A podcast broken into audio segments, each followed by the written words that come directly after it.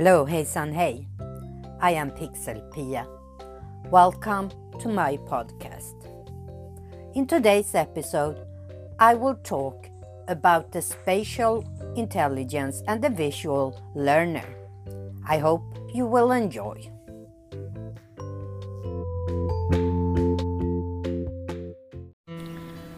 Do you have a vivid imagination and do you often think in pictures?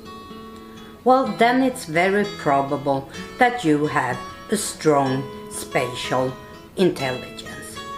In my series about the nine types of intelligence and the learning styles that goes hand in hand with them, the turn has come to the spatial intelligence.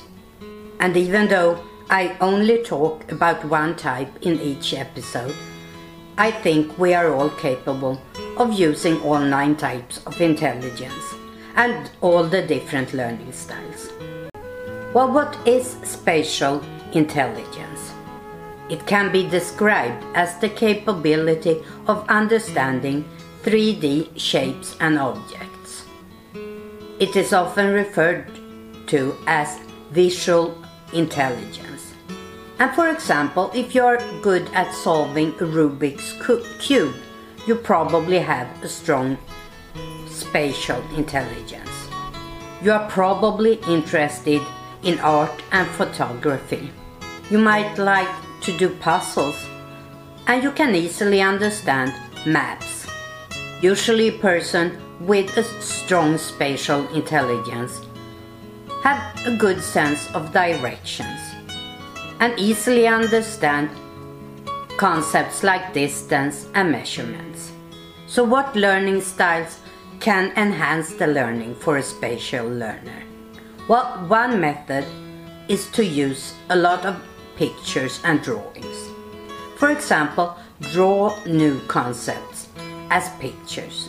For example, you can use the drawing technique to learn new spellings word, words by drawing pictures.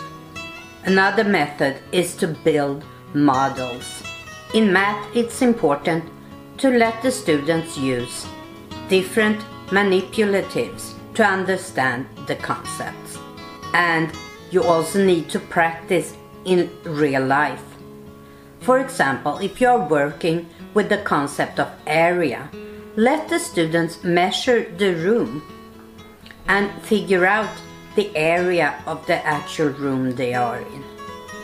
Add pictures, photos, and movies to the material you are learning. You can also use computers to find pictures, photos, and videos that supplement the material you are working with. Instead of taking regular traditional notes, you can learn how to mind map. And instead of using words in your mind map, you can draw pictures. So, how did we work in my classroom to best accommodate the spatial learners? Well, first of all, I always used a lot of illustrations to end everything I was teaching. But for the visual learner, it was more important than that. They used a lot of art material. And my visual learners could choose to use unlined notebooks for their note taking so they could draw pictures. Each table also had markers, color pencils, crayons, and other art material in the base equipment. Plus, we had an art center in the room. Each school year also started with a short repetition course in mind mapping and all classes at my school use that as an introduction each school year. They also had constant access to the laptops. And in my experience, it actually was the spatial learners that most frequently chose to work on the laptops. We had a lot of age appropriate games, and they could also always print out pictures from the internet.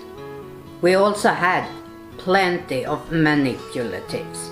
In math, for examples, we had different tiles to work with, like fractions or percentage.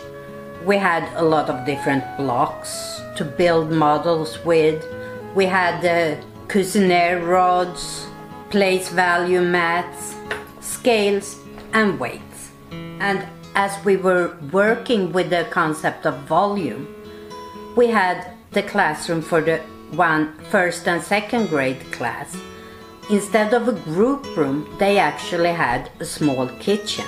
So our spatial learners could actually go in there and measure volume. So, what are my thoughts about the spatial intelligence students? Well, they might have a hard time in the traditional school system. They often have trouble with step by step learning, especially if they don't have a clear picture of the final product. And even if they do, it's very important to support their learning with visual materials.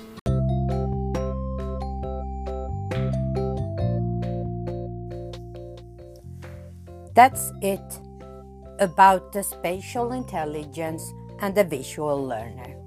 In my next episode, I will talk about the kinesthetic intelligence and the tactile learner. I hope you will tune in then. Until next time, goodbye, or as we say in Sweden, hej då!